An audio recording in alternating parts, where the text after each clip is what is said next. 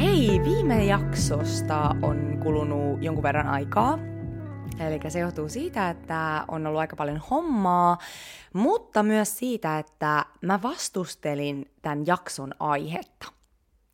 Eli mulle tuli joku aika sitten vahva tämmöinen intuitiivinen viesti siitä, että mun pitäisi puhua tästä aiheesta, mutta sitten mä ajattelin vaan silleen, että no niin, että mä nyt vaan skippaan tämän intuitiivisen viestin ja odotan, että kunnes seuraavan jakson teema tulee mun läpi. Mutta mitään ei virrannut, koska mun piti selkeästi saada ensin tämä pois alta. Eli se tarkoittaa sitä, että tämä tulee kolahtamaan joillekin teistä. Ja tämän jakson aihe on narsismi. Ja miksi mä vastustelin tätä aihetta on se, että tämä aihe saattaa aiheuttaa paljon myös väärinkäsityksiä. Eli tämän voi myös helposti ymmärtää väärin. Eli narsismikäsitettä, niin sitä käytetään myös nykyään vähän liian helpoin tai kevyin perustein. Eli jos esimerkiksi joku ihminen on vaikka terveellä tavalla itsekäs ja, ja kuuntelee omia tarpeitaan, niin sellaiset ihmiset, jotka ei itse uskalla pistää itseään etusijalle, niin saattaa helposti leimata tällaisen henkilön narsistiksi.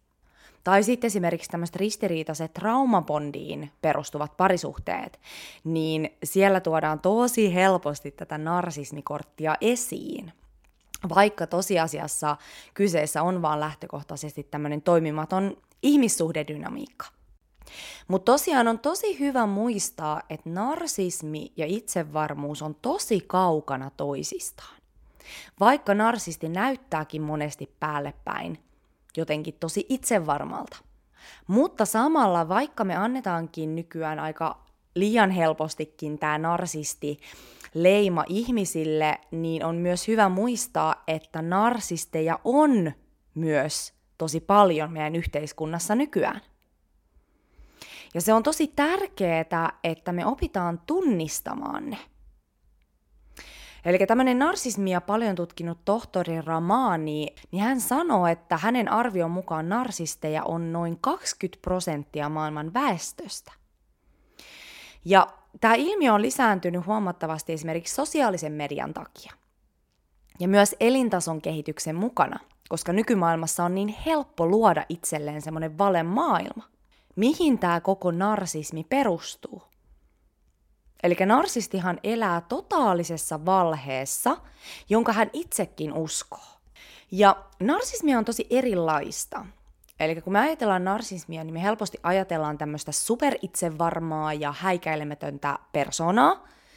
Ja tämä on myöskin yksi narsismin muoto. Mutta sitten on näitä tällaisia uhrinarsisteja myöskin, jotka manipuloi ihmisiä uhriutumisen keinoin. Eli osumalla siihen toisen ihmisen syyllisyyteen ja säälintunteeseen. Ja nämä on tosi hämääviä tyyppejä, koska sä ihmettelet, että miten tämä voi olla narsisti, koska tämä ihminen on niin heikko. Vaikka tosiasiassa niin herkkänä ihmisenä, mä ainakin itse huomannut, koska mä oon ollut varsinainen narsistimagneetti, niin monesti mikä pitää mut niissä suhteissa on semmoinen tietynlainen säälin tunne. Että sitä näkee, että okei, toi ihminen on tosi rikki sisältä ja, ja sit sitä jotenkin haluaa lähteä korjailemaan tai auttamaan tätä ihmistä. Mutta joka tapauksessa niin näitä narsismin muotoja on erilaisia, Eli jos kiinnostaa, niin tämä tohtori Ramani puhuu näistä myöskin aika paljon. Eli voi käydä YouTubesta katsomassa. Um, ja, ja tosiaan niin, niin tätä narsismia on myöskin hyvin eri, eri tasosta. Eli voi olla li- lievää narsismia tai sitten voi olla tosi vahvaa narsismia. Mutta narsismin taustalla on yleensä aina ihan valtavan suuri häpeä, jonka tämä narsisti on peitonut luomalla itselleen tämmöisen valemaailman. Ja silloin, jos joku osuu tähän hänen tunnistamattomaan tai, tai sisällä olevaan häpeäkammioon, niin hän saa tämmöisen narsistisen romahduksen joka voi ilmetä esimerkiksi tämmöisenä ilkeänä käytöksenä, kostona, hyökkäyksenä, raivokohtauksena tai sitten tämmöisenä muunlaisena räjähtävänä käytöksenä. Ja nämä kohtaukset saattaa tulla ihan puskista. Eli se voi olla, että tämä narsistin vastakappale, niin, niin hän puhuu ihan vaikka jostain toisesta ihmisestä hyvää, ilman minkäänlaista agendaa. Mutta sitten tämä narsisti saattaa jotenkin kierrolla tavalla kääntää tämän, puheen itseensä. Eli hän ajattelee, että tämä toinen ihminen kohdisti tämän puheen ää, tai kehuu tätä toista ihmistä, jotta hän voi pistää tämän narsistia alemmas. Ja sitten hän saattaa räjähtää. Ja sitten tämä toinen ihminen ihmettelee, että mistä ihmeestä tämä räjähdys tuli. Että hän vaan, hänhän vaan puhuu hyvää jostain toisesta ihmisestä, esimerkiksi. Ja narsistin kanssa tuleekin tosi usein semmoisia hetkiä, joissa sä oot silleen, että, että mistä tämä räjähdys oikein tuli. Eli narsistin kanssa sulla on usein sellainen olo, että sun täytyy olla vähän varpaillaan. Että sä et edes tiedä miksi, mutta sä vaan aistit sen. Ja narsistien täydellinen vastakappale onkin usein tämmöinen hyvin empaattinen ihminen. Ja tämä on syy, miksi mä myös halusin tehdä tämän jakson tänään, koska mä tiedän, että mun kuuntelijoissa on paljon tällaisia empaattisia ihmisiä. Ja empaattinen ihminen ottaa tosi helposti kaikki ongelmat omille kontilleen. Ja koska narsisti ei taas sit ota mitään kritiikkiä vastaan, ja, ja hän kokee, että kaikissa muissa on aina vika, niin tämähän on ihan täydellinen kombo. Ja mitä mä oon itsekin aina hämmästellyt näiden narsistisen ihmisten kanssa, niin on se, että narsisteilla on ihan semmoinen uskomaton kyky, että he osaa puhua sulle tosi kauniisti, mutta samaan aikaan sulle tulee tosi huono olo itsestäsi. Eli tämä on tosi mestarillinen taito, jos sitä ajattelee. Että miten sä voit puhua kauniita sanoja toisille ja samalla satuttaa toista. Mutta tosiaan, jos narsistin kanssa olemisen kiteyttäisi, niin se on ihan semmoinen totaalinen mindfuck. Eli siinä toiminnassa ei ole mitään vakaata tai loogista. Ja sulla on koko ajan semmoinen olo, että sä et ole tarpeeksi, tai että sun täytyy yrittää enemmän, tai jotenkin selitellä itseesi. Ja narsistisissa suhteissa on usein sellainen piirre, että välillä ollaan tosi korkealla. Ja kaikki tuntuu ihan semmoisen paratiisimaisen hyvältä. Mutta sitten yhtäkkiä kaikki muuttuu ja vajotaankin sinne ihan syvimpään helvettiin. Ja tämä tekeekin tästä hommasta tosi vaikeeta ja tietyllä lailla tosi koukuttavaa. Koska sitä on niin helppo uskotella itselleen, että kyllä tähän suhteeseen kannattaa jäädä, koska meillä on myöskin niin paljon niitä hyviä hetkiä. Ja ne tuntuu ihan sairaan hyvältä. Mutta samalla sä tunneet, kuinka sun sielu kuihtuu päivä päivältä enemmän. Ja sä kadotat itses. Ja menetät elämän ilon. Ja tämä on se, mitä narsisti havittelee. Ja silloin kun sä rupeat pikkuhiljaa kuihtumaan ja menettämään sitä elämän iloa, niin silloin nämä niin sanotut hyvät hetket tuntuu entistä paremmilta, koska se kontrasti on niin iso. Eli tämä on tosi sniikki peli, mitä ne narsistit pelaa. Ja narsistit valitseekin usein uhrikseen sellaisia ihmisiä, kenet he kokee jollain tasolla uhkana – Eli sellaisen ihmisen, kenellä on piirteitä, joita heissä itsessään ei ole. Tai oikeastaan sellaisia piirteitä, jotka he on tukahduttanut itsessään, koska he ei ole suostunut kohtaamaan sitä häpeää, mikä heissä on. Eli aidot ja avoimet ihmiset, niin ne on narsistien herkkua. Ja koska narsistit on äärimmäisen kateellisia, niin he haluaa nujertaa sellaiset ihmiset, kenessä he näkee sen valon, jota heillä itsessään ei ole. Ja tästä syystä, silloin kun sä oot narsistin kanssa tekemisissä, niin sulla on koko ajan vähän sellainen olo, että sä oot jossain pakkopaidassa tai semmoisessa häkissä. Eli jos sä yrität olla se valosa aito itses, niin sut koitetaan saman tien jollain sneakillä tavalla pistää takaisin ruotuun, eli siihen pakkopaitaan. Eli käytännössä siihen, siihen pienempään versioon susta itsestäsi. Eli narsistin seurassa on mahdotonta olla oma itsensä. Tai omassa voimassa. Koska se narsisti ei kerta kaikkiaan kestä sitä sun valoa. Koska se triggeröi sitä hänen häpeäarkkuaan. Ja narsistin koko elämä perustuukin tämän häpeäarkun kieltämiseen ja peittelyyn. Ja tästä syystä, silloin kun sä vietät tällaisen narsistisen ihmisen kanssa tarpeeksi aikaa, niin susta tulee semmonen ihminen, ketä sä et halua olla. Ja sit sä syyllistät itseäsi, että miksi musta tulee tämmöisiä puolia esiin. Mä itse vahvasti tunnistan sen, että sellaisissa narsistisissa suhteissa, missä mä oon ollut, niin yksi yhdistävä tekijä on se, että et, et musta tuli ihan semmoinen robotti heidän seurassaan. Ja sitten mä ihmettelin, että miten mulla voi olla näin kuihtunut ja kuiva olo. Ja se tuntui ihan mahdottomalta olla oma itsensä. Ja sitten sitä halusi koko ajan selittää sille toiselle sitä omaa käytöstä.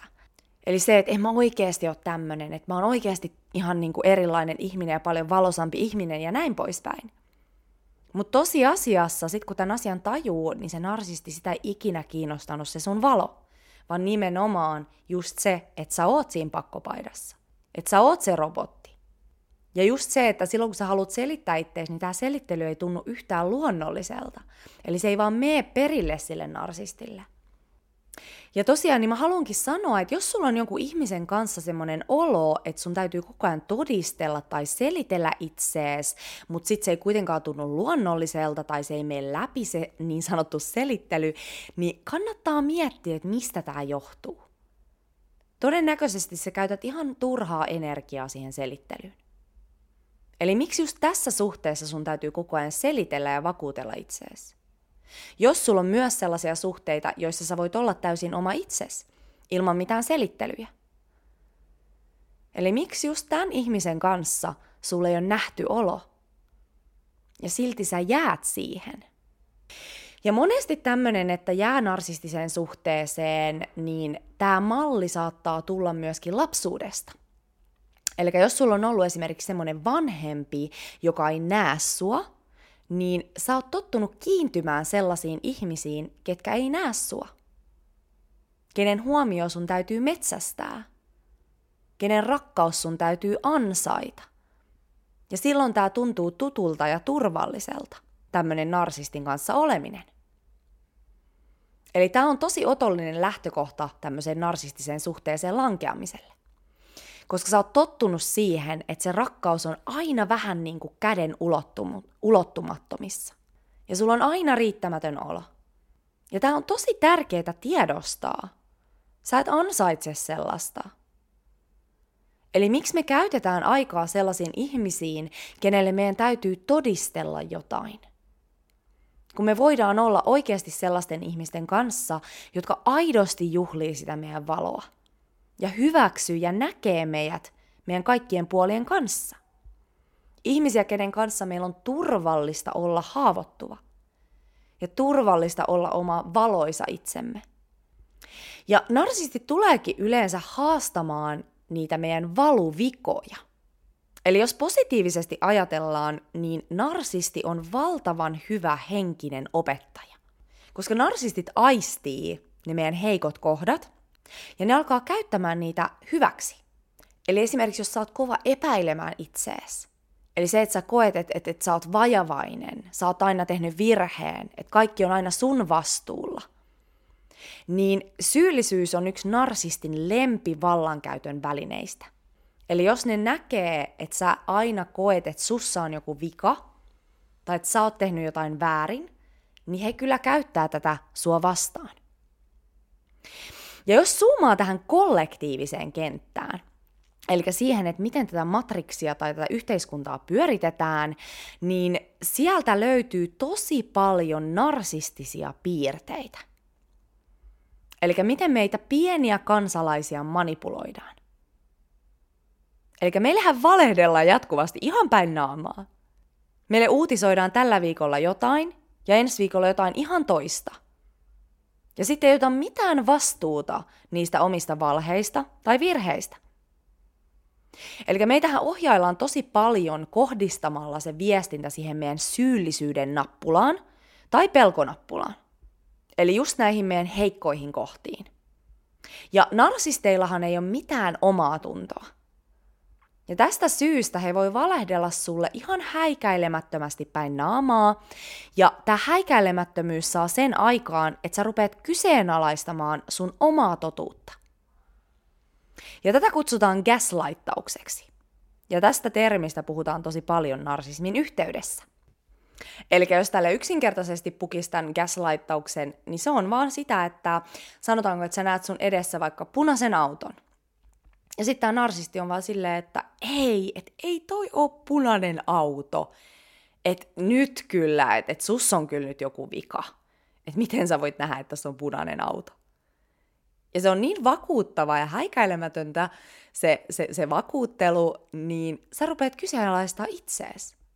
Sä oot silleen, että okei, että onks mä hullu? Että et mä näen tuossa punaisen auton ihan selkeästi, mutta mut selkeästi toi toinen ei näe. Mutta joka tapauksessa mä uskon, että tämä narsistiteema on ollut pinnalla viime aikoina sen takia, koska me aletaan pikkuhiljaa heräämään siihen, että me ollaan eletty hyvin pitkälti tämmöisiin narsistisiin periaatteisiin pohjautuvassa yhteiskunnassa. Eli toisin sanoen se näkymätön käsi, joka tätä yhteiskuntaa on pitkälti pyörittänyt, jos, joka muodostuu esimerkiksi mediasta, isoista korporaatioista, lääkeyhtiöistä, politikoista ynnä muista, niin, niin nämä rattaat, jotka ohjailee meitä, niin nehän toimii hyvin narsistisilla periaatteilla. Eli just tämä tämmöinen ihmisten manipulointi, jotta he saa lisää valtaa. Eli narsisteillehan tämä valta on tosi iso juttu. Ja myöskin se, että mikään valta ei riitä. Eli ihan se, että vaikka sä kontrolloisit ja omistaisit koko maapallon, niin sekään ei riitä. Ja sen takia tämä on näin häikäilemätöntä tämä toiminta nykyään. Ja just se fakta, että sitähän on ihan tehty tutkimuksia, että tämmöiset narsistit ja psykopaatit, niin heillä on paljon isompi todennäköisyys päästä johtaviin asemiin meidän nykyyhteiskunnassa. Niin mitkä on ne todennäköisyydet, että tätä maailmaa pyörittää hyvin narsistiset voimat? Ja nyt tosiaan, kun me ollaan astumassa tähän uuteen aikaan ja meidän silmät alkaa aukenemaan, niin tämä valhe alkaa pikkuhiljaa tulee päivän valoon – niin yksilötasolla kuin kollektiivisella tasolla. Eli tämä narsismi-ilmiö tulee pintaan puhdistettavaksi. Ja se, tosiaan tämä narsisti-ilmiö, niin se haastaa meitä todella astumaan siihen meidän omaan voimaan. Se haastaa meitä parantamaan sen syyllisyyden itsessämme, pelon itsessämme, häpeän itsessämme ja itsensä pienentämisen. Eli tämä on tärkeä teema. Ja tosiaan, jos mennään takaisin näihin narsistisiin suhteisiin, niin yksi ominaispiirre narsistisessa suhteessa on se, että se alku on yleensä tosi maagista ja huumaavaa. Eli mitä narsistit tekee, niin ne käyttää tällaista love bombing-taktiikkaa. Eli se, että ne kehuu ja hurmaa sut ihan pyörryksiin siinä alussa ja saa sun olon tuntemaan itses todella erityiseksi ja upeaksi. Ja monesti siinä saattaa tulla semmoinen fiilis, että, että, että me ollaan jollain tavalla sielun kumppaneita, kenet on ikuisesti tarkoitettu olemaan yhdessä. Ja koska narsistit rakastaa toisten ihmisten haavoittuvuutta, niin he saattaa alussa luoda sellaisen ilmapiirin, jossa sun on tosi helppo avautua niistä sun syvimmistä haavoista ja peloista. Ja se luo sulle sellaisen olon, että vautsi, että mä pystyn kertomaan tuolle ihmiselle ihan kaiken. Ja että se välittää, se kuuntelee.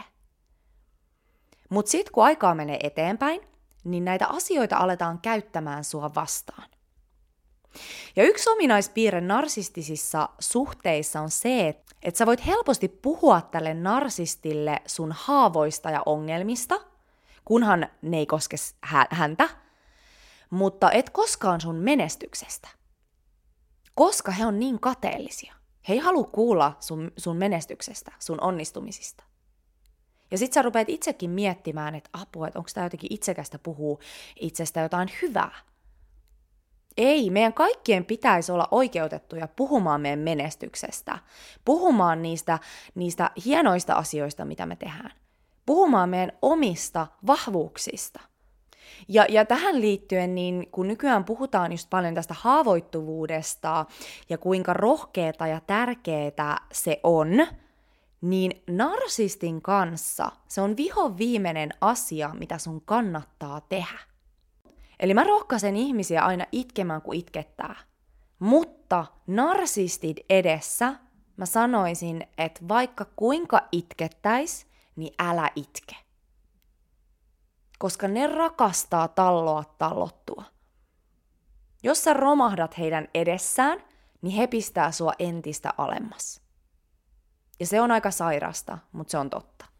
Ja tähän liittyen niin mä haluan sanoa, että, että just kun henkisissä piireissähän just tästä haavoittuvuuden näyttämisestä puhutaan paljon, ja että kuinka tärkeää se on, niin senkin kanssa kannattaa olla viisas.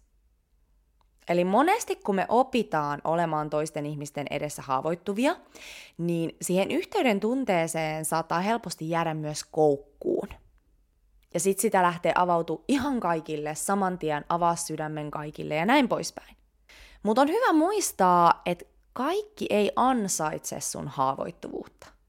Eli myös henkisissä piireissä liikkuu paljon tällaisia narsistisia energiavampyyreitä, koska haavoittuvat piirit on narsisteille tällaista tosi otollista maaperää.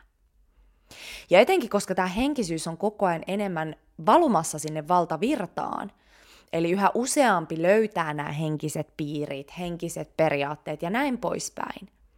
Niin se on tosi tärkeää käyttää sitä omaa harkintaa siinä, että kenelle sä haluat oikeasti avautua. Ja mä en nyt halua pelotella, mä en nyt halua, halua, halua aiheuttaa sellaista äh, fiilistä, että apua, että nyt mä en voikaan avautua kellekään, vaan nimenomaan sitä, että pysy läsnä sun kehossa, sun intuitiossa, ja, ja kuuntele että mitä sun intuitio sulle sanoo. Onko tämä sellainen hetki, paikka tai ihminen, kenelle sä haluat oikeasti avata sun sydäntä? Eli yleensä sun keho kyllä kertoo.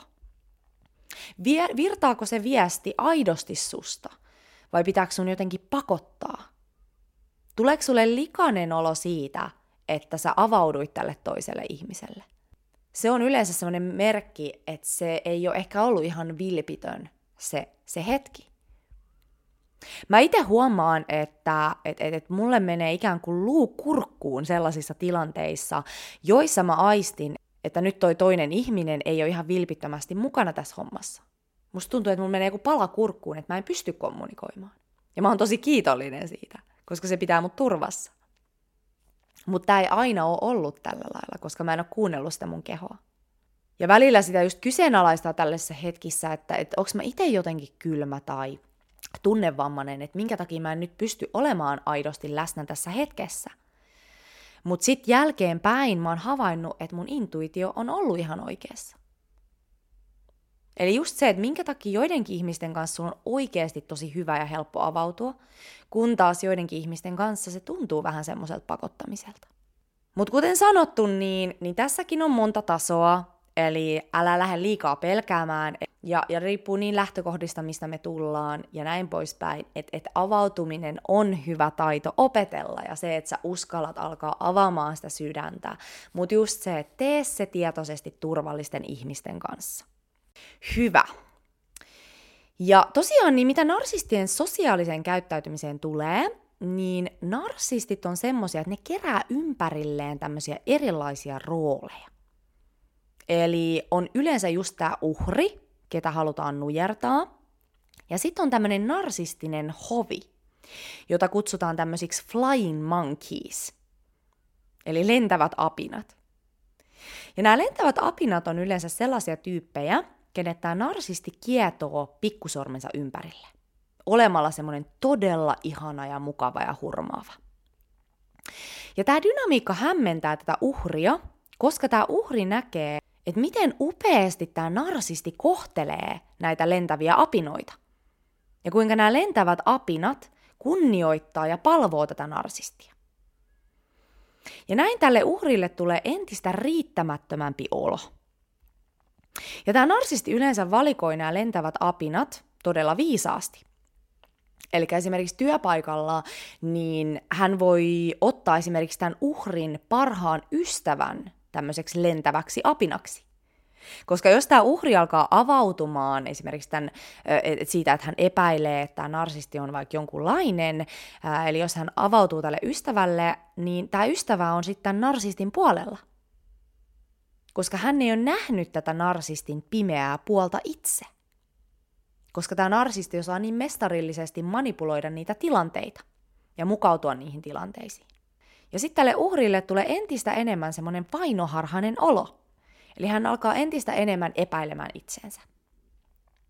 Tai sitten jos on esimerkiksi narsistinen vanhempi, niin monesti tällaisissa tilanteissa niin tämä vanhempi ottaa sen toisen lapsen tällaiseksi lellilapseksi, ja sitten toista hän nujertaa. Eli narsisti on mestari pelaamaan pelejä. Ja miksi me sitten jäädään kiinni näihin narsistisiin suhteisiin, jotka vaan syö meitä sisältä päin? Eli tämä tohtori Ramaani puhuu siitä, että on tiettyjä syitä, jotka pitää meidät selkeästi näissä narsistisissa suhteissa. Ja nämä syyt on syyllisyys, pelko, toivo ja velvollisuudet. Eli narsistit tosiaan, niin ne on mestareita vetoamaan tähän syyllisyyteen. Eli jos sä oot lähdössä pois tai sun silmät alkaa aukeamaan, niin ne osaa vetää just siitä oikeasta syyllisyysnarusta. Eli alkaa syyllistää sua, että kuinka sä oot tehnyt kaiken väärin, kuinka sä oot julma ihminen ja, ja näin poispäin. Ja näin sulle sä rupeat taas kyseenalaistamaan itseäsi. Että ehkä sä ootkin se narsisti tässä suhteessa. Ja toinen on pelko. Eli tämä tarkoittaa esimerkiksi pelkoa siitä, että sitä ei löydäkään enää toista kumppania tai toista ystävää. Eli etenkin jos sä oot ollut pitkään narsistisessa suhteessa, niin siinä on voinut käydä niin, että sä oot eristäytynyt. Tämä on tosi yleistä narsistisissa suhteissa. Koska narsistit pikkuhiljaa ne nakertaa sun sielun sieltä sisältä päin – ja samalla heillä on semmoinen intentio, että he haluaa, että sä eristäydyt muista ihmisistä. Eli jos näin on käynyt, niin siinä voi olla tosi iso pelko siitä, että jää kokonaan yksin. Ja sitten kolmas on tosiaan tämä toivo. Eli toivo siitä, että tämä narsisti muuttuu. Koska siellä on niitä hyviä hetkiä myöskin. Niin nämä hyvät hetket on semmoset, jotka jatkuvasti sit kylvää sitä toivoa. Vaikka surullinen fakta on se, että narsisti ei tule koskaan muuttumaan. Ei koskaan. Ja tämä täytyy vaan hyväksyä. Eli se, että sä koitat muuttaa narsistia tai pönkittää sen itsetuntoa, kun sä tajuut, että se on niin epävarma ja se, se osuu niihin sun syyllisyysnappuloihin, niin se on sama kuin sä koittasit nostaa meren pintaa kaatamalla sinne sangolla vettä. Eli sähän vaan väsyt ja kulut. Eli tämä on tosi tärkeä hyväksyä. Ja sitten on vielä tämä velvollisuudet, eli jos sä oot esimerkiksi perustanut perheen narsistin kanssa ja teillä on yhteiset lapset ja omaisuutta, niin joskus se voi oikeasti olla vaan helpompaa jäädä. Koska sä tiedät, että tämä narsisti tulisi tekemään sun elämästä ihan totaalisen helvetin, jos sä eroisit. Ja jos näin on, niin silloin sun täytyy vaan oppia olemaan tämän narsistin kanssa. Ja siihen auttaa esimerkiksi ihan ensisijaisesti se, että sä hyväksyt, että tämä toinen ihminen on narsisti, ja, ja opit ymmärtämään sen narsistin ää, taktiikoita. Eli se, että sä et enää mee näihin sen narsistin taktiikoihin mukaan, vaan todella opit vaan olemaan siinä sun omassa voimassa, omassa totuudessa, niin hyvin kuin vaan on mahdollista. Eli narsisti kanssa olemiseen, niin siihen löytyy taktiikoita. Eli tämä tohtori Ramani muun muassa puhuu paljon näistä taktiikoista.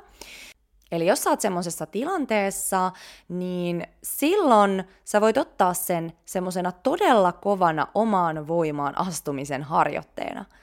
Koska niin kuin mä aikaisemmin tässä sanoin, niin narsisti on yksi ehkä isoimmista henkisistä opettajista silloin, kun sä otat sen sen kannalta. Eli tosiaan niin tästä voisi tehdä ihan oman jakson, että miten se liittyy siihen omaan voimaan ja siihen pysymiseen ja just näistä taktiikoista, mutta tosiaan niin, niin käy ihmeessä kuuntelemassa Dr. Ramania, jos tämä aihe kiinnostaa. Mä en tänään siinä me sen pidemmälle.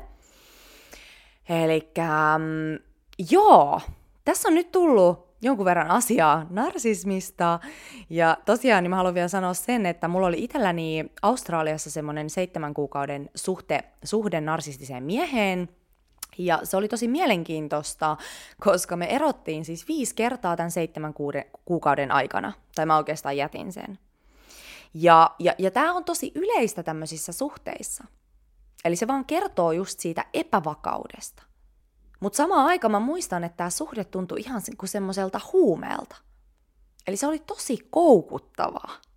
Eli just se, että kun niiden kriisien jälkeen päästiinkin taas siihen ihan jäätävään yhteyteen, niin se tuntui tosi hyvältä. Ja just se, että kun nämä narsistit, niin ne vetelee just niistä sun traumanappuloista, mitkä sun täytyy kohdata itsessäsi. Ja just se, että kun nämä narsistit saa niin mestarillisesti sut aina kyseenalaistamaan itseesi, niin se just se jojoilu johtuu pitkälti siitä, että sä rupeat kyseenalaistamaan sitä, että teitköhän sä nyt oikein ratkaisun. Ootkohan sä väärässä? Ja tämä on se, mikä meidän pitää siinä jojoilussa. Eli just se, että kun niiden kriisien jälkeen päästiinkin taas siihen ihan jäätävään yhteyteen, niin se tuntuu tosi hyvältä. Ja just se, että empaattisena ihmisenä, joka on kasvun tiellä, niin sitä aina vaan miettii, että, että, että mitäköhän mä tein väärin. Eli mitä jos mä teinkin väärän ratkaisun tässä? Mitä jos mussakin, mussa on jotain vikaa, mitä mä voin korjata, jotta tämä suhde voisi toimia? Eli just se semmoinen kova tarve päästä siihen tasaiselle maaperälle ähm, muuttamalla itseään. Mutta se on tosi tärkeää ymmärtää, että se ei ikinä tule tapahtumaan. Tämä tasainen maaperä, se ei kuulu narsisteille. Niiden elämässä ei ole tasasta maaperää. Hyvä! Hei, tällainen jakso tänään. Mä toivon, että on tuonut helpotusta ja kirkastusta sulle, jos sulla on narsistisia suhteita sun elämässä. Ja tosiaan muista se, että nämä narsistit on tullut sun elämään kasvattamaan sitä sun omaa voimaa ja auttamaan sua astumaan siihen omaan voimaan, jos sä otat sen haasteen vastaan. Älä anna niiden nujertaa sua, vaan päinvastoin. Eli, eli just se, että älä mene liian pitkälle siinä itsensä muuttamisessa ja korjaamisessa jotta sä saisit sen suhteen toimimaan. Joskus on vaan tosi hyvä ihan vaan kuunnella sitä omaa sisäistä ääntä ja astua ulos draamasta. Ei me tarvita sitä ainaista draamaa meidän elämään. Me ansaitaan turvallisia ja vakaita ihmissuhteita. Toki aina suhteissa on jotain, mikä vaatii työtä molemmilta puolilta, terveissä suhteissa myöskin. Mutta just tällaisissa narsistisissa suhteissa tämä on ihan eri levelillä. Ja se tuntuu ihan erilaiselta. Hyvä. Hei, jos sä oot toipumassa narsistisesta suhteesta, niin tervetuloa mun valmennukseen. Se on yleensä semmoinen vaihe, missä sun täytyy keräillä sun palaset takaisin kokoon ja todella muistaa se, että kuka sä todellisuudessa olet. Eli se on semmoinen tosi vahva omaan voimaan paluu. Niin tosissaan niin nämä mun palvelut voi auttaa sua eli energiahoito tai sitten Human Design-valmennus, jossa saat just muistutuksen siitä, siitä valtavasta potentiaalista, joka sulla oikeasti on, niin laita mulle viestiä, jos nämä kutsuu, tai jos nämä kutsuu ihan muutenkin, vaikka sulla narsisteja ei olisi ympärillä, niin tervetuloa. Ja sitten mä halusin myöskin kertoa, että mä jään lomalle 5.7.-37. ajalle, mutta mä luen mun sähköposteja, Eli jos sä haluat varata ajan heti sinne elokuulle, niin laita ihmeessä mulle viestiä. Elikkä, eli tosiaan niin, niin saa kirjoitella mulle. Mä saatan tehdä podcasteja tämän loman aikana, mutta mä vähän tunnustelen, en ole vielä varma. Ja tota, joo, jos tästä jaksosta heräsi sellainen tunne, että haluat valmennukseen tai energiahoitoon, niin laita ihmeessä viestiä. Ehkä me pystytään vielä tekemään ennen lomaakin tämä saada tapahtumaan. Ja, ja tosiaan niin kiitos kun kuuntelit. Ja käy seuraamassa mua Instagramissa Vapaudu voimasi on tili. Ja tosiaan niin me kuullaan ensi kerralla. Heippa! thank you